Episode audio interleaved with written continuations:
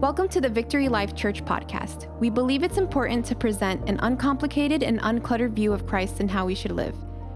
We hope this podcast inspires you and helps build your faith. If you ever find yourself in the area, come check us out.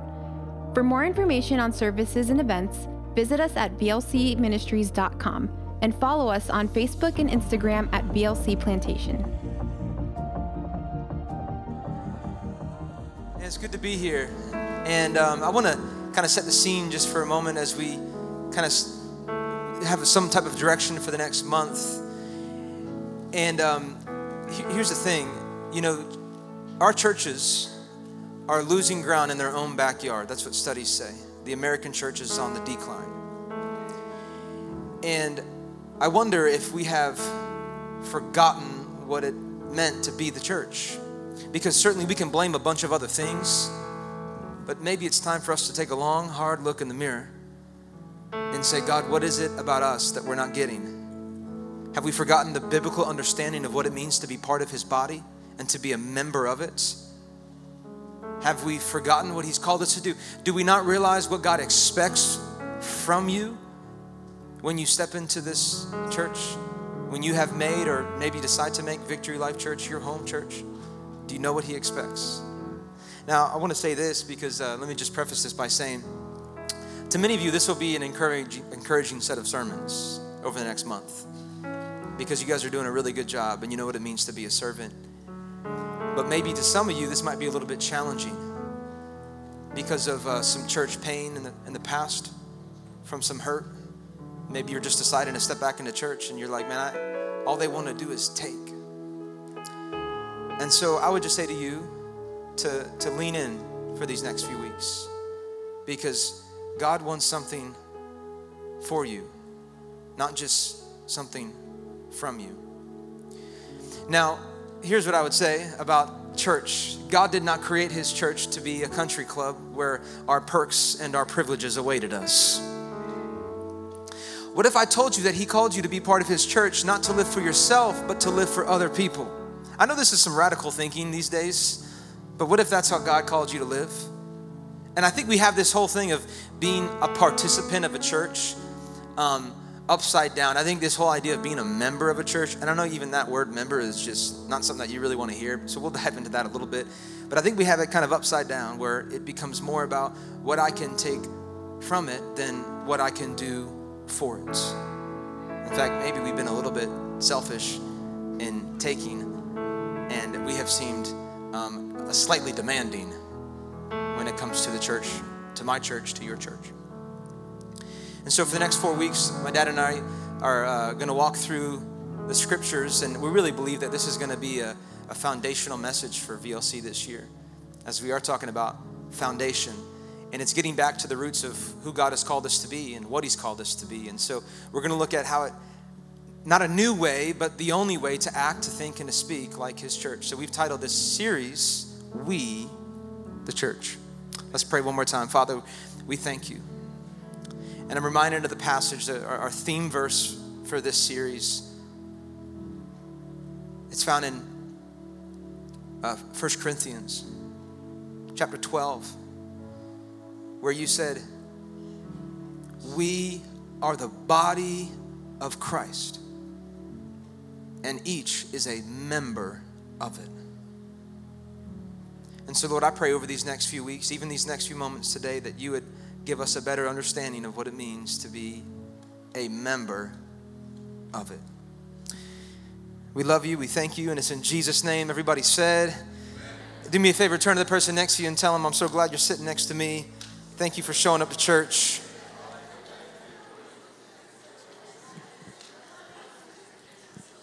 Some of you are like, Jacob, I'm not glad that this person is sitting next to me because in worship, their hand was in my face.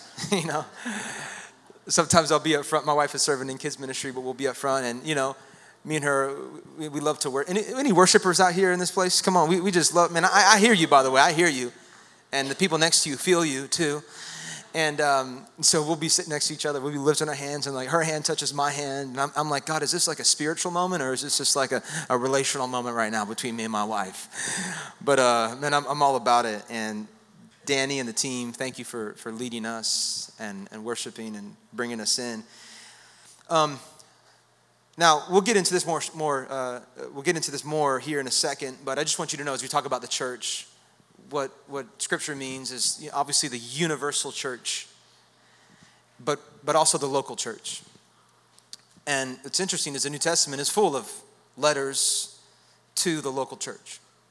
And so when I say we the church, what I mean for this series for the next month is talking about your participation um, here at VLC and what God um, certainly has for you, but maybe what He is expecting from you. Now, let me continue to set the scene because uh, this is important for us, and then I'll get into it. I'll give you my title in just a second for those who are like, man, Jacob always gives us this title before he prays. For those note takers out there, for those who don't take notes, you just you probably don't even care. But I'm going to give you that in a moment. But let me continue to set the stage. According to research done by Arizona Christian University in 2020, 61% of millennials consider themselves to be Christians. Now, you may be thinking that's pretty high. That probably is, because most of that 61% is just checking off a box because it's just family history. But studies will say that 2% of those actually contain a biblical worldview. Only 2%. Now, Barna research says that 6% of all professing adult believers, 6% have a biblical worldview. Now you're thinking, man, that's that can't be right. That's really low. Well, Jesus clarifies that this is actually true in Scripture when he said in Matthew chapter 7, he said, Enter through the narrow gate, for wide is the gate and broad is the road that leads to destruction. And what does it say? And many enter through it. But small is the gate, and narrow is the road that leads to life, but only few will find it.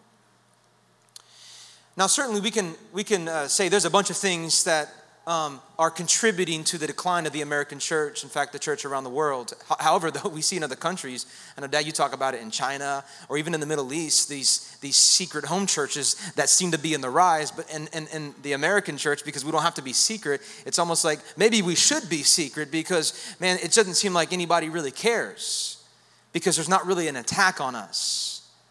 Oh, but there is. We're just not seeing it. In fact, perhaps we see it but we're not saying anything about it because we don't think anything's going to happen. But we, we are fooling ourselves if that's the case. And so we can contribute a lot of things to the decline in the American church. Perhaps it's because we have been so indoctrinated by the secular culture. Sure. Perhaps it's because we've taken God out of our politics and we've taken God out of our schools. Sure. Maybe we can look at churches and you could say, for those who have been in church their, most of their life, man, churches are just full of hypocrites. And that's why there's a decline in the American church, because nobody's real anymore. But what I want to tell to you today and suggest is that we, somebody say me, as a participant of this church, need to take a long, hard look in the mirror because perhaps churches are weak in America because we have lost the biblical understanding of what it means and what it means to say, I am part of a church or I belong to a local church. Now, certainly that phrase right there is forgotten. Like people don't say that anymore because the truth is they're not. But I think those who actually say it may not even get it. Again, I may be talking to a minority in here because I think a majority of you do a really good job. You get this and this makes sense.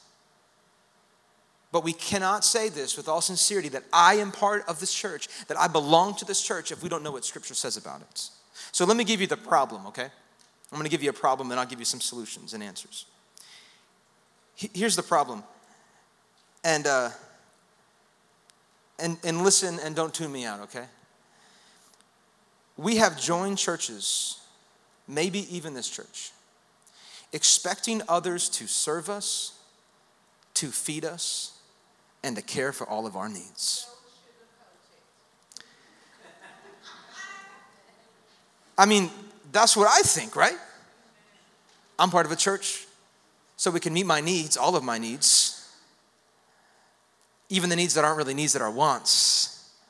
But thankfully, we got some wisdom in this church. We can differentiate a need and a want. But I'm here for this church because I got to be fed, and I need to be served, and I need to be cared for. Because I got a family with a lot of issues, and I don't have a lot of money, and I got a lot of problems. And so I come to the church seeking for all of the answers. And can I tell you that you will find the answer maybe not all your answers to your questions because some of those questions are irrelevant. But you will find the answer, And the answer has a name. And what's his name? Jesus. All right, no, I'm, I'm, I'm in church. I'm in the right place, okay? So, so the problem is that we've joined these places and we become sponges only to take. And what happens when we are no longer taking? What happens when we no longer get what it is that we want? What happens when all of a sudden my receiving um, ceases? It reminds me of the gym that I joined. I go to Planet Fitness. Now, please do not judge me because Planet Fitness is judgment free zone. Now, I, I, go to the gym five days a week. Let me rephrase that. I think that I go to the gym five days a week. I would li- I dream about going to the gym five days a week, okay? Anybody got a gym membership? Let, let me ask this question. Anybody at one point in time in your life, because I don't want to call anybody out, has anybody had a gym membership before? Okay, now I won't ask how many of you actually utilize the membership and the perks that that gym has to offer, but you know, we have memberships. And so, uh, where I attend, though, you got to understand, Planet Fitness is, is the place to be. Eddie knows this because Eddie, you and I go to Planet Fitness. On uh, the first Monday of the month, they offer bagels and cream cheese. The last Friday of the month, they offer Papa John's pizza. And they have these buckets of Tootsie Rolls all throughout the gym. Now, that was, though, prior to COVID. Because once COVID happened and kind of shut things down, and then the gyms reopened, they went away with the bagels, they went away with the pizza, and they went away with the Tootsie Rolls. Now, for me to say, this is why I go here, so I can receive these things like bagels, Tootsie Rolls, and pizza, but now they are taking those things away, what do I think? Well, I'm gonna, I'm gonna pull my membership here, and I'm gonna start going elsewhere because I'm a rate, because I don't like this because I was getting what I wanted. And how dare they take my Tootsie Rolls, which worked as my pre workout, by the way? How dare they take those things and now they're no longer serving them? So I am going to take my membership and I am going to go elsewhere. And then I realized, like, where, am I, where else am I going to get a gym membership for a dollar down, $10 a month, and free pizza and bagels, and really no commitment? Planet Fitness is the best place to have a gym membership and not go to the gym because it's only $10 a month. But many unlike me, will cancel their membership and they will go elsewhere because what they received at one point, they're no longer receiving. Because to them, it was just a place that they could take. And odds are, if that's your case, you said at one point, I'm just gonna work out at my house. And how long did that last you? I'm gonna do gym online. I don't know if that's gonna work out. Maybe that works out for you. And this is what happens every single week. Again, I'm setting the stage. We're going to get into some, some, some scripture. We're going to have a lot of scripture for you. But I'm setting the stage because this is what happens in so many of our churches every single week, every month, every year. We, we, we, we find a place that we like, but then they start changing the style of the worship. And I don't really like it anymore because it doesn't suit what I desired. And so I leave. You know, the pastor is preaching way too long. He used to preach short, but I got football to watch. The pastor doesn't even visit my house anymore. He used to. They say when you fill out that connect card, my dad will call you and he will show up at your house. And maybe you think, well, he will one time, but two years from now, he doesn't show up at my house anymore. The pastor isn't relational like he used to be. And I'm out of here. I don't think they're spending their money like they used to. I'm out of here. Everybody is too old at this church, or everybody is too young. And so we have got to leave. Now, what does that say about you? Not what, what does that say about the church? Again, I know churches are in a decline and many churches are, seem to be doing some funky things, but I'm talking about you. Again, this is, this is, come on, tell yourself, this is for me. This is for me. And tell the person next to you, this is also for you as well. Maybe a little bit more for you because I'm good, but this is a little bit more for you. This, this, is, this is the attitude that we have because this is what it says about us. And I'm not talking about commitment, but I'm talking about how you view the church. And this is your attitude church is all about me. It's all about me. It's all about what I can get, it's all about what, what I can receive. But God did not create His church to be a country club where you could have membership, where you could receive perks and privileges and that it could suit your preferences, nor was it for you to be served, fed, or cared for. Let me quote to you a quote a, a man by the name of Tom Rainer. This is what he said, okay? And, and lean in with, with me. It says this He placed us in churches, God, ready? To serve, to care for others, to pray for leaders, to teach, to give, and in some cases to die for the sake of the gospel. Can I say that again? God has placed us in churches to care for others, to pray for leaders, to teach, to give, and in some cases to die for the sake of the gospel. It's time to start abandoning this idea that we are entitled to something, that we deserve something, and it's time to step into who God has called us to be as we are part of this body, as we are a member of His church, the local church. So I want to talk to you today as part of this body, as a member of it. And here's the title this morning's message I am to lay down my preferences. Anybody got any preferences? Come on, let's be honest. Just in life in general, okay? I'm not talking about just this church, but you got preferences, right? You got preferences about who you want to marry, what kind of dog you want, what kind of kids you want, but unfortunately, you know, God is ordaining that, so that may not work out how you want it to be. But we have preferences, certainly. But I want to give you three things today as it pertains to the church. And the first one is this, and my hope is to really make this practical. In fact, the next kind of set of messages with my dad and I to make this practical, because I don't want you to walk out of these doors thinking, man, I'm a little confused at what he's, he's saying, and I'm not really sure um, what they shared. So I want to make this as practical as I can for you. Is that okay? So, three things and then we'll pray. Number one, I impart not because I like it, but because I'm called to it. I impart not because I like it, but because I'm called to it. Go to Ephesians chapter 2, if you have your Bible. Ephesians chapter 2. And by the way, I'm going to try and do a better job at allowing you to flip there before I just read it because I think it's important that you get to see it in your Bible so you can underline it and you can highlight it. I know we don't have pens under your chairs, but I think we should get pens under the chairs soon so you guys can underline. Because I remember my pastors would always say, underline this. And I'm like, what, with blood? What do you want me to do? Like prick my finger? And I got no pen. Uh, because when I did have a pen, I was drawing on my arm. And, and my mom would yell at me and say, stop doing that. So we're going to get you some pens so you can draw and not draw, but you can write in the Bible. Ephesians chapter 2, you know, Paul is speaking to the Gentile um, believers in the Ephesian church, and he's reminding them that um, you know, yes, they were once without Christ, they were once without citizenship, and ultimately without God, because the Jews were the chosen people.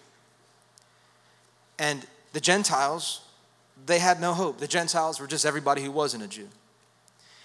And so, um, so you know, it started with the Jews and it moved to the Gentiles. And, and, and Paul is here saying, listen, in verse 13 in chapter 2, he says, But now, in Christ Jesus, you who were once far away have been brought near by what? By the blood of Christ. Essentially saying to the Jew and to the Gentile that they were now together. He tore down that wall. There was a fresh start for everybody. Through the death of Christ, this would bring us together. And through him, we would both share in the same spirit. And listen to this, because Paul says this later on. He says, We all have now equal access to the Father. How many thankful that you have equal access to the Father? Come on. I got equal access to the Father. But I don't got to be privileged. I don't have to know this more than somebody else. I don't have to enter into some holy of holies. You know, I have equal access. So just for the Jew, as for the Gentile, we have equal access to the Father now because of his death. And he goes on to say this in verse 19. He says, Consequently, you are no longer foreigners and aliens. You're no longer strangers, but you are, and here's what you would underline, but fellow citizens with God's people and also members of his household. Built on the foundation of the apostles and the prophets with Christ Jesus himself as the chief cornerstone. How many know that God, his son, Jesus, is the chief cornerstone of his church. It's the only foundation that the church is built on. No other foundation, no other foundation that a pastor may lay is what the, the church is standing on. We can certainly build to it and add to it, but we are not building the foundation. Christ is the foundation. And in verse 22, verse 21, it says, In him the whole building is joined together and rises to become a holy temple in the Lord. And in him you two are being built together to become, here it is, a dwelling. Somebody say dwelling. A dwelling in which God lives by his Spirit. Now, if you go back to the Old Testament, it says that God first walked with his people. Then you kind of move on and it says God dwelled in his tabernacle. And then, then God dwelt in his temple. And now you get to the New Testament And what does it say? That God dwells in his church. What do I mean by the church? Yes, I'm talking about the physical building of the church, but I'm also talking about we, the church. Everybody, and listen, here's, here's the crazy thing. I was reading, I'm taking a class right now on the doctrine of the church. And I was like, that's a real thing. The doctrine of the church. There is a visible church and there is an invisible church. And the visible church is all those who are here on this earth all across the regions and nations. But the invisible church are those who are here and those who have gone on, and their names are written in the Lamb's Book of Life. That's the invisible church, right? That's the, the ideal church is saints who are perfect. But the reality, the, the, the real church are people who are imperfect. And so, so when, when I say the church, that's, that's really who I'm talking about the universal church, but yes, of course, also the local church. So now God dwells in his church. And because you have received salvation, you have received forgiveness, but you have also received adoption. You have also received the indwelling of the Holy Spirit. And you have also received membership at His church. Come on, somebody say it. I am a member of His church. I mean, that's, that's truth. You can't deny that. But I know you don't like that concept of membership, but you like that anywhere else except church. Because we all have memberships at all these other places, but we don't like to say, I'm a member of this church. I like to say, man, I'm, I'm part of the church. I'm part of the body of Christ. I don't need a building. I don't need doors. I don't need a worship team. But scripture says, don't neglect this. So, so you do need it. Yeah, you are part of the church, but you, you also need the local church, or else we wouldn't have all these letters written to the local church. And so this idea of membership is interesting because, you know, we got, we got memberships at Costco we got memberships at, at country clubs. You got memberships with AAA. Some of you still to this day have no idea how to change a tire because you have been so dependent on the perks and privileges that you get from your membership that you just make one phone call. And I get it because it's, it's South Florida. It's hot. I don't want to get out there and sweat.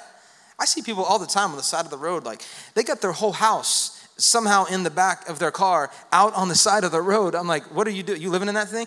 And they're like searching for some tire that they don't know where it's at. They didn't know that there's a secret compartment in, in your trunk. I don't know if you guys know this. There is a secret compartment in your trunk that you can lift up and there is a wheel. Crazy. My wife asked me one day, she's like, she's like, Jacob, I need you to, or can you change my tire? And being a good man and a good husband, I said, I'm gonna teach you how to change a tire because I don't want you to get stuck on the side of the road and be expecting some other man to show up. If I can't be there, you're going to do it. And so this is a true story, and please don't judge me because I'm, I'm learning, right? I'm, still trying to figure this out. And so, um, my, but the worst part is, is my wife was pregnant at the time. And so she had to change the tire of her car. And so now I, I, got it out of the car, but I made her, you know, jack it up and I made her, you know, take the wheel off and she had to put the wheel on. Meanwhile, I was sitting there and I was taking my phone out and I was just filming it. It was, I mean, it was a low moment for me as a husband and as a man. But I tell you what, my wife now knows how to change a tire. And she don't need to call no AAA. Um, except if she's on like 95. Please call AAA. Don't try and do that yourself. You know, we have memberships to these places because we know what we can get. We have gym memberships. In fact, a buddy of mine told me, he's like, I, I canceled my gym membership. I'm like, bro, you wanted to get in shape. What were you doing? And he was like, man, it just wasn't working out between me and the, that was a joke between me and the gym.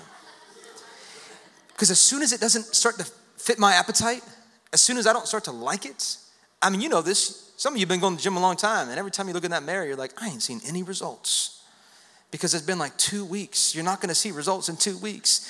And so then you quit and you leave. This, this leads me to my second point right here, if you were taking notes. I am a part not to receive, but to serve. You know, when I joined my gym, I knew what I was getting into. I knew that it was going to be a not an overcrowded and stimulated place with a bunch of macho men and women throwing weights down and screaming and grunting. You can't do that at Planet Fitness because if you yell and throw weights down, there's a siren that goes off. Don't believe me, go. In fact, my brother in law didn't believe me. He showed up and he threw down some weights and it went off. And he's like, this is ridiculous. This is not a gym. I'm like, it's a gym for people like me, okay? I don't like to get sweaty. People wipe down the, the seats. I mean, it, people are laughing and talking. People are eating Tootsie Rolls in between their reps. I mean, this sounds like the ideal place. But I, but I had a preference, and that's why I go there. Maybe you go to Costco, and sure, you got to wait a little bit. but you get hot dogs for $1.50. And that is a perk at Costco. And that's why I go to Costco. And those churros. By the way, I got pizza one time because Costco pizza is really good. And I was bringing it home, but I had to get a churro because it was like staring at me and it was calling my name. And I, swear the Lord was speaking to me saying, you know, that is for you in this season of life. And so I, I grabbed that churro. I ate half of it and I couldn't eat dinner that night because that thing is massive. So you know the perks, right? You know the perks to where you go. You know what you get, you know what you receive. Now think about the church. We have preferences. We do.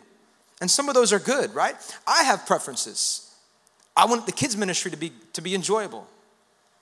Or, or maybe you want it to be more fun, or maybe you want it to be more Bible centered. I want it to be clean, that's for sure. I want the teaching to be more topical because that's what I, that's what I like, or I like to be more, more scriptural. Or I want the worship to be more like hymn style or, or contemporary style. Or I want to be I want to be hidden and not seen, or I want to be I want to be noticed, and I want people to recognize who I am. Or this is a good one because this was an issue at my old church. I want to seat myself. I don't want no usher telling me where I can and can't sit. And I have seen people leave the church because an usher said, "Hey, would you sit here?" And they said, "That's not where I'm going to sit. This is where I'm going to." So maybe your preference is that you don't want to be seated or told where you can sit. Maybe you want the church to be close to your house, or maybe Come on, some of you like me, you want it to be as far away as possible because I don't want anybody knowing where I go and spend my money and what I shop and what's in my Publix cart when I'm checking out. I don't want anybody to see those things. So, so you have a preference, and that's not wrong. There's nothing wrong with having preferences and wanting things a certain way. But, but here's what I want you to see. Because if this is how we look at the church through a lens of my preferences, then we will never be satisfied. We will never be satisfied. We will find ourselves always wanting something different. We will find ourselves always looking to the next place, saying, Where can I go and what can I get? I mean, this is why some of you had to throw away your preferences when you started dating again. Because the first 20 times wasn't working out for you. Because you had this perfect list of everything that you wanted and she only had like a few of them, or he had most of them. But God, I'm not compromising on my list. And God would say, What list? What list? I created everybody in my image. God told Adam, this is getting a little, this is getting a little more of what I believe, but God told Adam, every tree you can have, you just got to pick one. Don't pick that one. Just don't pick that one. And so, so, so we have our preferences, sure. I have my list, sure. But some, some of you, you need to burn that list because that's unrealistic. And that's more like an angel, and you're not, you're not going to find that. And so think about when it comes to the church. Can, can I tell you what, what's, what Paul said in Galatians? This is chapter 5 of verse 24. And if you want to flip there, you can. Galatians chapter 5. If you're already in Ephesians, and my Bible is right there. This is what Paul says, and he's talking about sin here. So I want to I want to kind of make a, something that, that's a bit relatable to this, but he says in verse 24, he says, Those who belong in Christ Jesus, which is you and I, have crucified the flesh with its what? With its passions and its desires. When you have entered into a relationship with God, when you, when you got saved, as my dad mentioned, some of us, we can go back to that moment where we said, God, I want you to be my Savior. Some of, some of you, maybe that's been recently where I said, God, I, I give you everything and I surrender all of my life. And you know, in the back of your mind, you're like, but not everything and not all things, right? There's some things I'm to keep over here in, in, the back room. There's some things that I'm to continue to do because I just love it. Why? Because my flesh loves it. But what is Paul now saying in Galatians chapter 5? He said, When I stepped into a relationship with Christ, I crucified my flesh and all of its passions and all of its desires. How many of you thankful that you're not walking in those passions and desires anymore in the flesh? Because I once was, and even when I got saved, it's like this tendency to go back and forth. Because Paul talks about this. It's this battle of the flesh and the battle of the spirit. I know what I don't want to do, but I find myself doing what I don't want to do, and I find myself not doing what I'm supposed to do. Because the flesh is enticing, the flesh is desirable, the flesh is appealing. Because I, I like what satisfies my flesh. But when you step into a relationship with God, You crucify those desires. You crucify those, those cravings. And for those that haven't, you know that it's a dangerous path. You know it's lonely. You know it seems like there's only shame and condemnation down that path. And so we've got to do a better job at crucifying those things. Now, you know, I, I think about our preferences in church. Because perhaps we can uh, uh, apply some of this logic to what Paul is saying about sin to what we believe and what we think that we should be getting as we walk through these doors. Man, I'm coming in church and I want what, what I want and I want to hear what I want to hear. And if I don't hear then I'm out of here. And we know where that leads. Right? I said online gym, you know, I'm just going to go to an online gym. I don't know how well that's going to work out. And some of us, it's like, man, I'm just done with church. I'll do online church for a little bit. But are you really connected? Do you really have community? I love all those people that watch online, and we're thankful for our, our the, the reach that God has allowed Victory Life Church to have online. But there's something about being in person in a community. There's something about showing up weekly, not neglecting the meetings like this. But there's got to be some sacrifice, right? Can I give you an example? And, you know, Joanne me and Joanne, we talk all the time. And Joanne, by the way, um, you and Steve and what you guys do for foster and adoption and, and that group that meets once a month, just, uh, uh, Joanne sent my dad and I some pictures.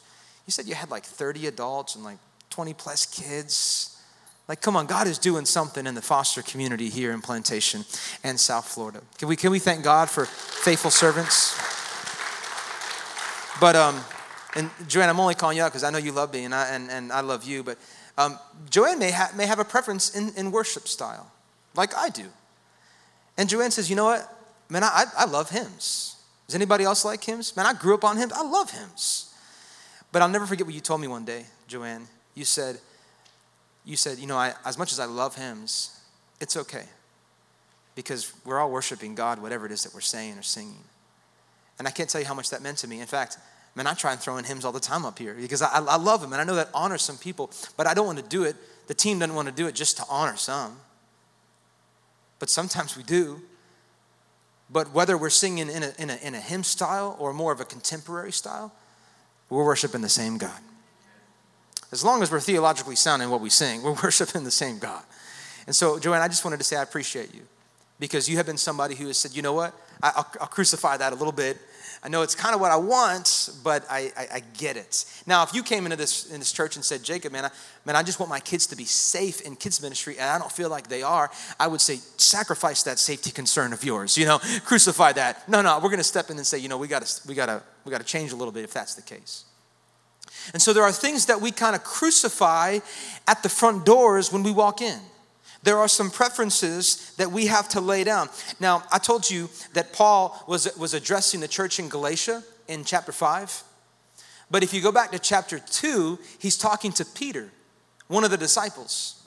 And, and Peter was, was kind of walking in fear a little bit. And if you know anything about the disciples, man, they, they weren't always on their A game. Just like you and I, they had some, some highs, but they also had some lows.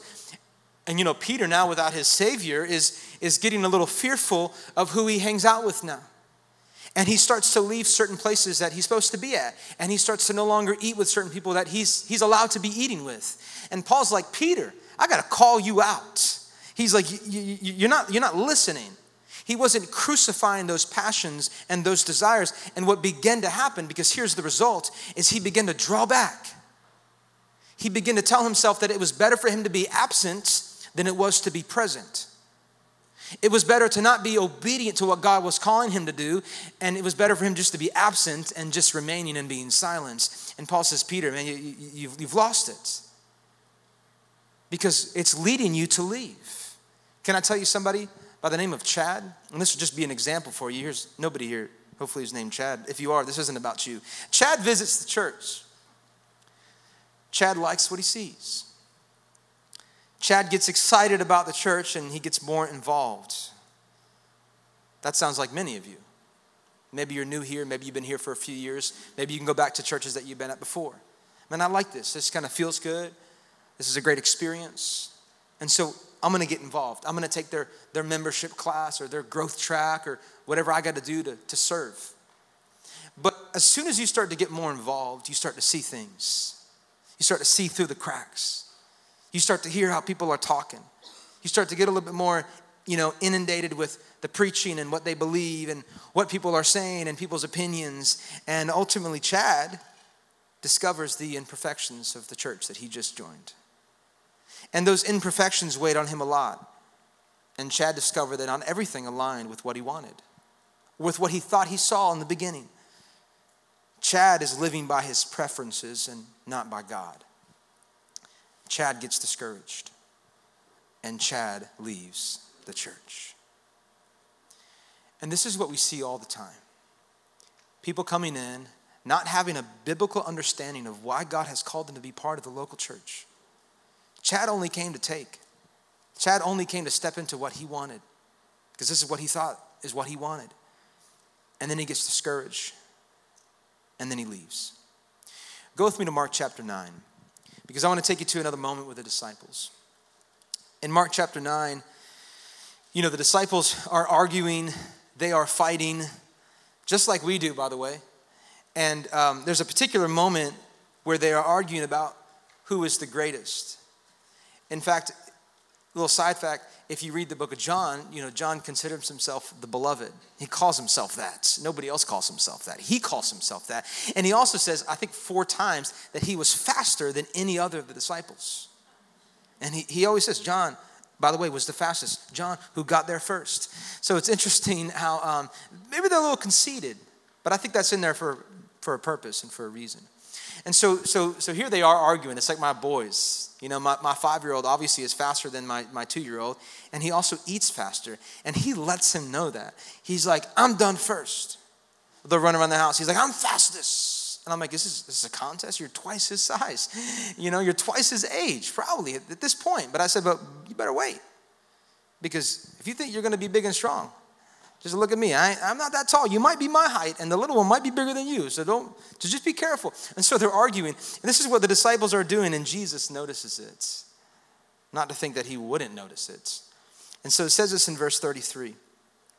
It says, They came to Capernaum. This is Mark chapter 9. They came to Capernaum when he was in the house, and he asked them, What were you arguing about on the road? I love how Jesus just presents the question like he doesn't really know what was going on, but clearly he knows what's going on. And you find out because they don't answer. He says, well, What were you arguing about on the road? I heard you bickering back there. I was, you know, walking and I heard you talking and screaming and yelling, and people were, What was going on back there? And it says in verse 34 that they kept quiet because on the way they had argued about who was the greatest. And this is like you and I now. Now that LeBron James, you know, has got all the points, is there really an argument of who's the greatest basketball player? And so we can argue all day long. And this is what's happening. The disciples are arguing who is the greatest disciple. Who's the best? Who's done the most things? If you, if you ever watch The Chosen, it's like, oh, I completely understand. This makes so much sense to me. They say, who is the greatest? I mean, and the silence was deafening when Jesus asked, What were you arguing about? And sitting down, he called the 12 and he said this, and you got your pen or your highlighter, underline this. Anyone who wants to be first must be the very last. Anybody who wants to be first must be the what? Notice I didn't say just last. He says the very last. And then he goes on to say, and the servant of all. Now, could you imagine listening to this conversation? If you're here and you were, you were a fly on the wall, like, what would you think? Jesus got him again.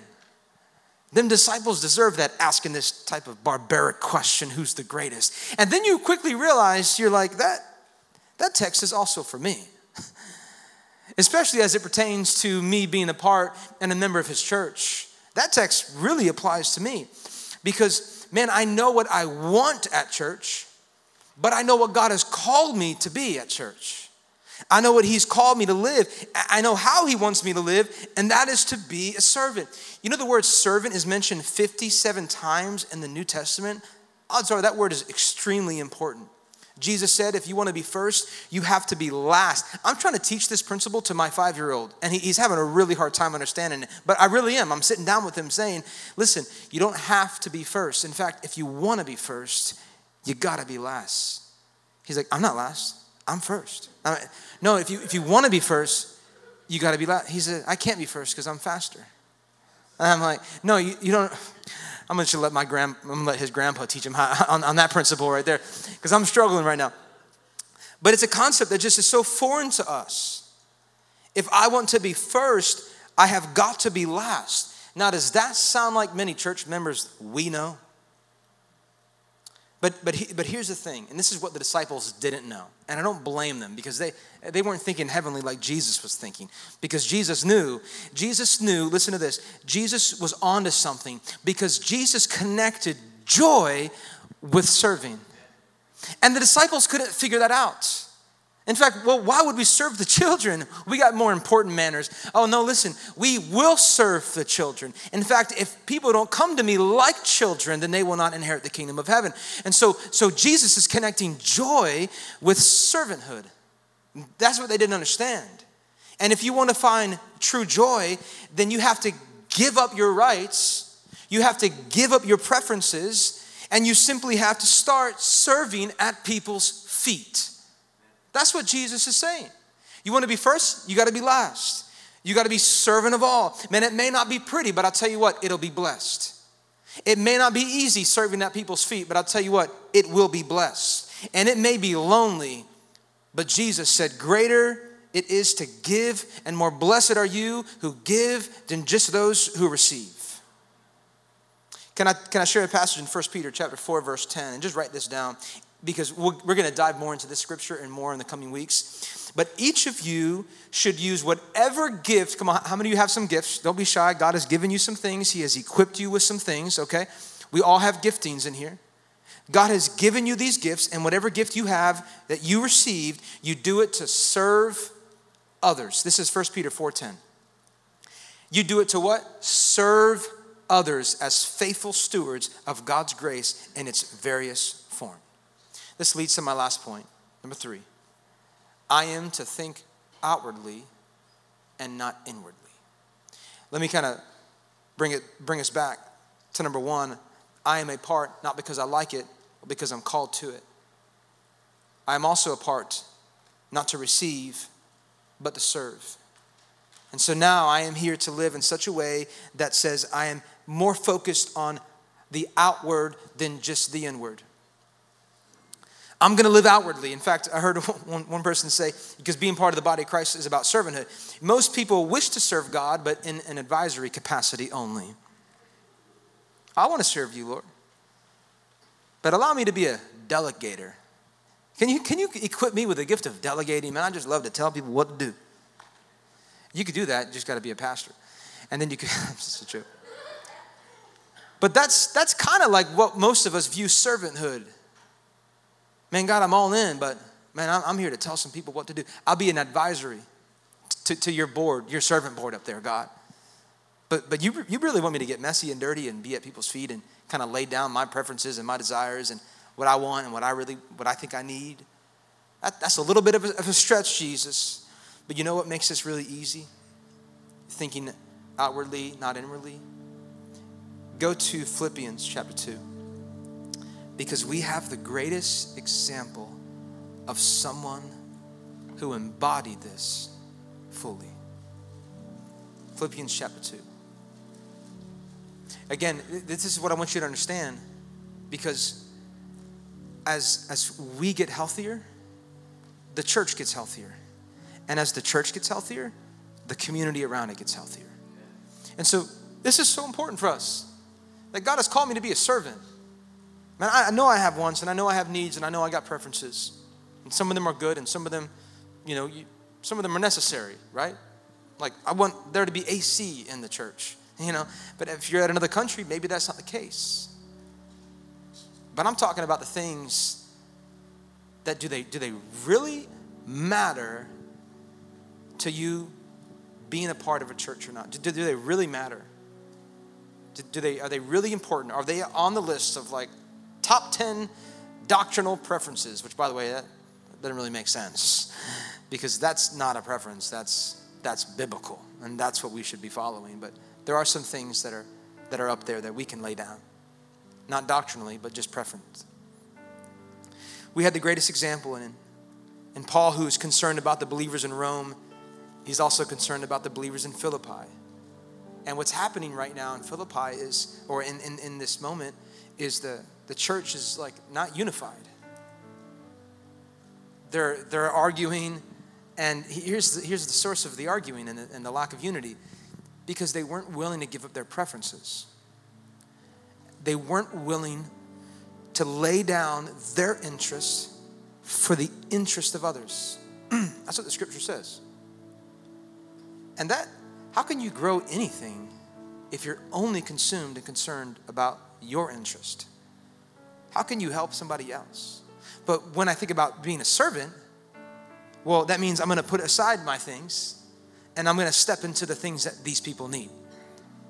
You know, and I think for the most part, pastors are, are a great representation of that. Many of you have pastors in your life that you can pick them up, you can pick up your phone and call them at any point, and they're like, Man, I'm, I'm here for you. I'll pray for you. Let's go. Maybe you have friends like that. Some of your parents are like that. Man, I've got great parents. I can pick up the phone and say, Dad, man, I, I need something. Can you help me? And so, so, so this is this is this mindset of saying, my preferences will, will, will for right now be on the back burner, and I'm going to step into your things because Christ has called me to be a servant. So let me just read this, and I'm, I might be dragging this on a little bit, but this is so important. Philippians chapter 2, verse 5.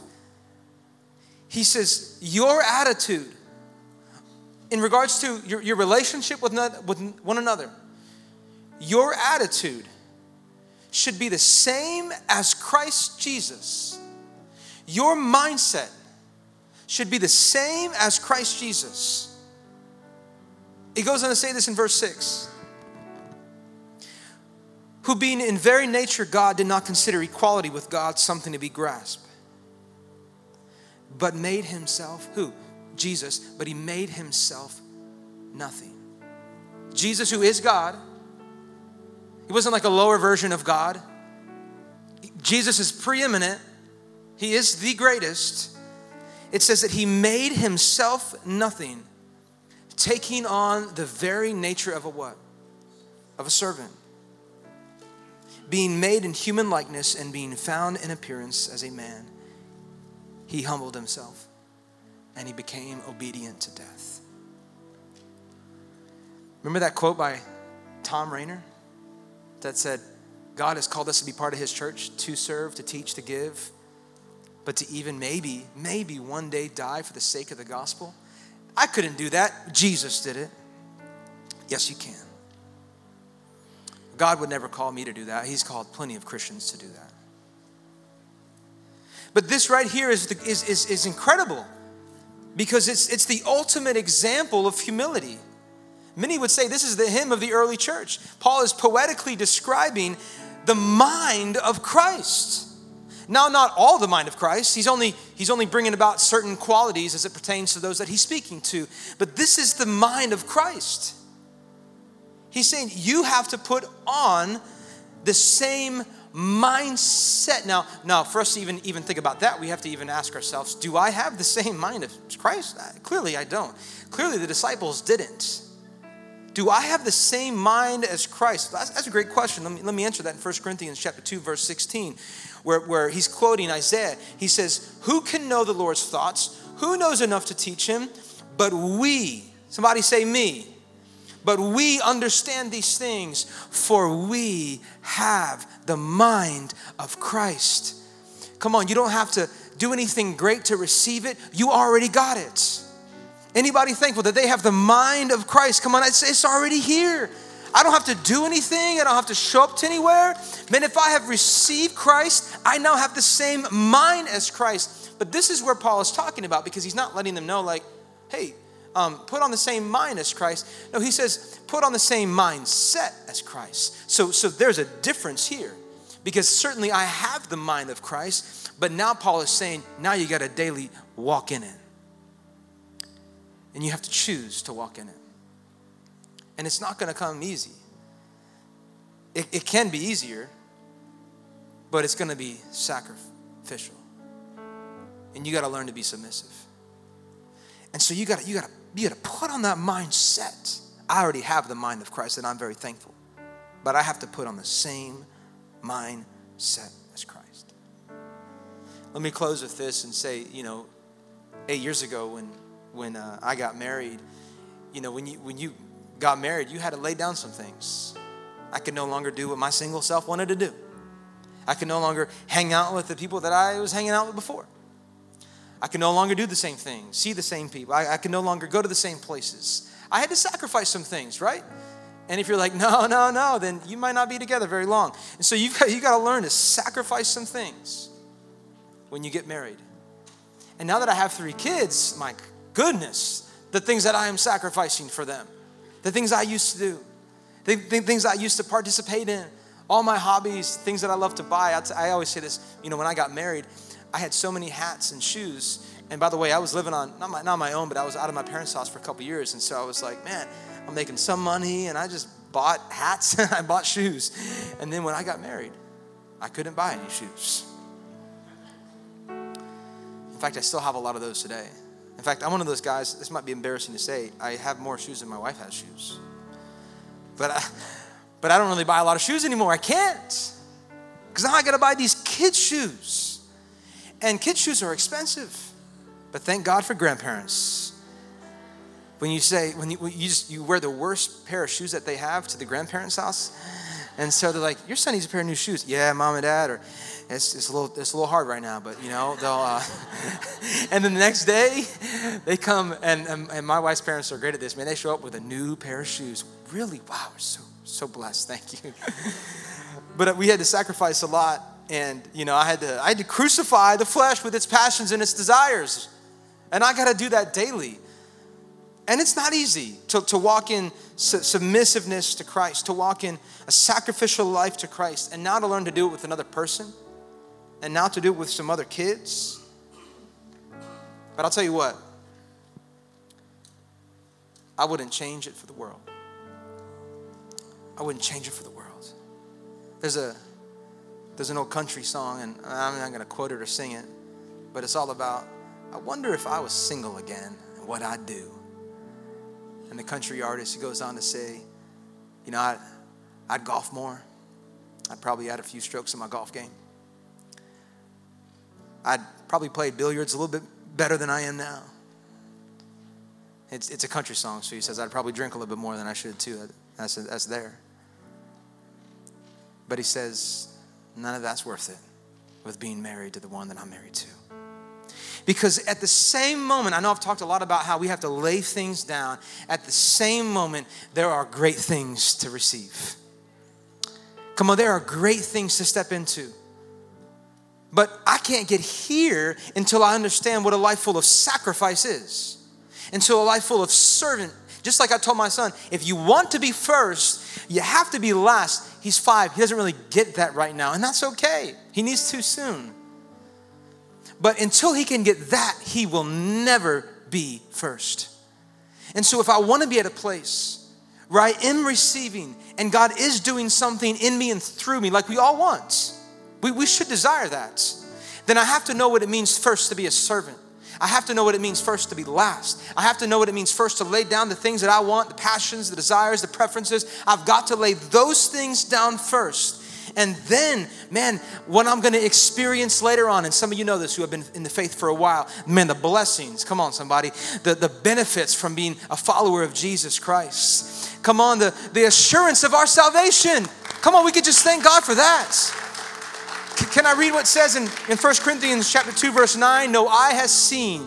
Come on, would you stand to your feet? Come on and receive this. Receive this over your life right now. No eye has seen, no ear has heard, no mind has imagined what God has prepared for those who love Him. Come on, no, we, we can't even, we don't even know what it's gonna be like. But God has a purpose and a plan for you, and He wants to do good things in you so He can do great and mighty things through you. And so, together, we as the church can start building a kingdom a kingdom that will last, a kingdom that will not fail, a kingdom that no one or nothing or no enemy can ever defeat or separate or destroy. because we're not standing on anything that is man built, we are standing on something that is God built. We aren't standing on any wisdom of man because that, that will fail. But we are standing on wisdom of God that will not fail. And so, my challenge for you today is man, I know we got our, our preferences and I know we got our wants and our desires, but maybe God is saying as you walk through these doors, you lay those down and, and, and pick up pick up a chair. I love it. People are like, I'm all in, Jacob. Do, I'll do whatever you need me to do. Can you help us move some chairs? I, I can't move any chairs. I can't do that. No, no, thank you. I'll hold the door, but you need me to stack chairs? No, thanks. Unless you're in the youth group and you're single, that's the best time to impress the ladies is by how many stairs or chairs you can stack and how many you can move. Come on. Some of y'all have been there. You know what I'm talking about. But here's, here's what Christ is saying. If you want to be first, you got to be last and be a servant. Be a servant. Lay down the things that you want, lay down, lay down the things that you desire, and be a servant. We are the church, and Christ has called us to serve. Amen. Let me pray for us. Father, we thank you, we love you, and it's so good to be in this place. It is so good to read your word. God, I pray that for many in this room that this was encouraging for them to say you know what man i feel like I'm, I'm doing it right and this was good for me to keep on doing it to keep on going to keep on sacrificing to keep on living in a way that is submissive to you God, everything that I have, everything that I breathe, God, my breath alone is for you. It's for you and nobody else. And God, as I breathe only for you, you call me to do things for everybody else. And that makes sense to me now because I know what it means to submit. I know what it means to serve. I know what it means to sacrifice everything. And Lord, as challenging as it is, it is so rewarding. Come on, some of you, can you just just lift up your hands and thank Him for all that He's done in your life. God, I thank you, Lord. I praise you. Come on, God, my life is for you. My breath in my lungs is for you, God. You have given me life. You have given me breath to breathe it right back for you and for your name's sake only. So, Father, thank you. Thank you in this place. We worship you.